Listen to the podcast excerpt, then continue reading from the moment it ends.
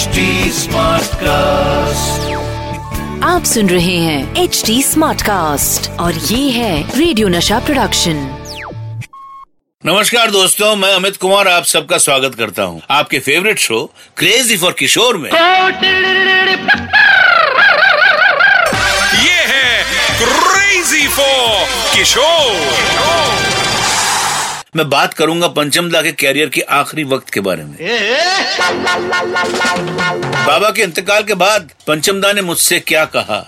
और आपको बताऊँगा पंचमदा की as a music director last film 1942 love story के म्यूज़िक के बारे में। इस फ़िल्म का गाना कुछ ना कहो कैसे बना? दोस्तों, बाबा और पंचमदा की जोड़ी ने बहुत से हिट गाने दिए, और ये जोड़ी टाइम के साथ साथ और भी हिट होती जा रही थी। लेकिन 1980s के बाद एक दौर ऐसा भी आया जब पंचमदा की म्यूज़िक वाली फ़िल्में अनफॉर्चुनेटली फ्लॉप होने लगी।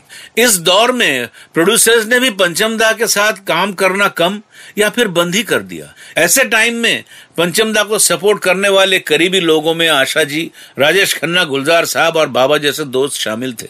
इस तरह की सिचुएशन से पंचमदा वैसे ही बहुत उदास थे कि 1987 में बाबा के गुजर जाने के बाद तो जैसे पंचमदा पूरी तरह से टूट चुके थे। बाबा के अंतिम दर्शन के लिए जब पंचमदा हमारे घर पर आए तो उन्होंने मेरे कंधे पर हाथ रखा और कहा, Amit my innings is over my voice is gone my voice से पंचमदा का मतलब था उनके सॉन्ग्स की आवाज़, यानी मेरे बाबा. उसके एक डेढ़ साल के बाद पंचमदा को भी दिल का दौरा पड़ा। इन सारी मुश्किलों के बावजूद पंचमदा काम करते गए और अपनी आखिरी फ़िल्म 1942 अ लव स्टोरी में फाइनली उन्हें सुपर सक्सेस मिली। अफसोस कि वो अपनी मेहनत का रिज़ल्ट देख न सके, क्योंकि फ़िल्म के रिलीज़ होने से पहले ही वो इस दुनिया को अलविदा कह चुके थे। दोस्तों, कई बार हालात आपको बुरी तरह से हरा देते हैं, लेकिन ये आप पर डिपेंड करता है कि आप इनसे सबक लेकर कैसे खुद को वापस एस्टेब्लिश करते हैं। यारों 1990 के दौरान जब पंचमदा अपने हेल्थ इश्यूज़ से लड़ रहे थे, तब विधु विनोद चोपड़ा ने पंचमदा को उनकी अगली फ़िल्म 1942 लव स्टोरी के लिए अप्रोच किया।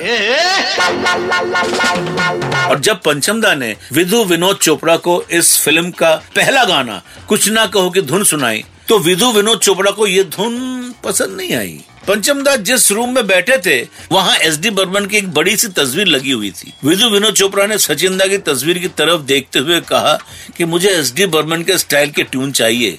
पंचमदा ने विधु विनोद चोपड़ा से कहा कि उन्हें थोड़ा वक्त दे।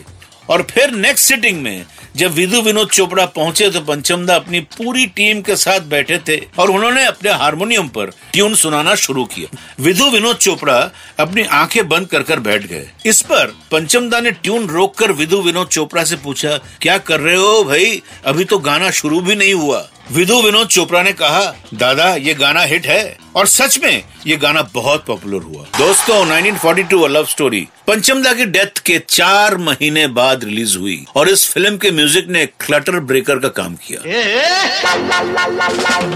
एक बार फिर हर कोई पंचमदा के साथ काम करना चाहता था। लेकिन पंचमदा तो तब सबको छोड़कर जा चुके थे।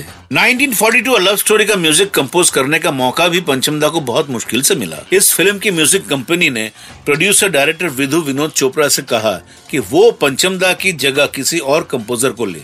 नहीं तो वो इस फ़िल्म का म्यूज़िक का पूरा पैसा नहीं देंगे। पर विधु विनोद चोपड़ा अपने जिद पर अड़े रहे। इस फ़िल्म के म्यूज़िक के लिए न सिर्फ़ पंचमदा को फ़िल्म फेयर अवार्ड मिला, बल्कि लिरिसिस्ट जावेद अख्तर और सिंगर कुमार सानू को एक लड़की को देखा के लिए, कविता कृष्णमूर्ति को प्यार हुआ चुपके से के लिए भी फ़िल्म फेयर अवार्ड मिले। पंचमदा के जाने के बाद, आज भी उनके म्यूज़िक के थ्रू वो हमारे अंदर ज़िंदा है।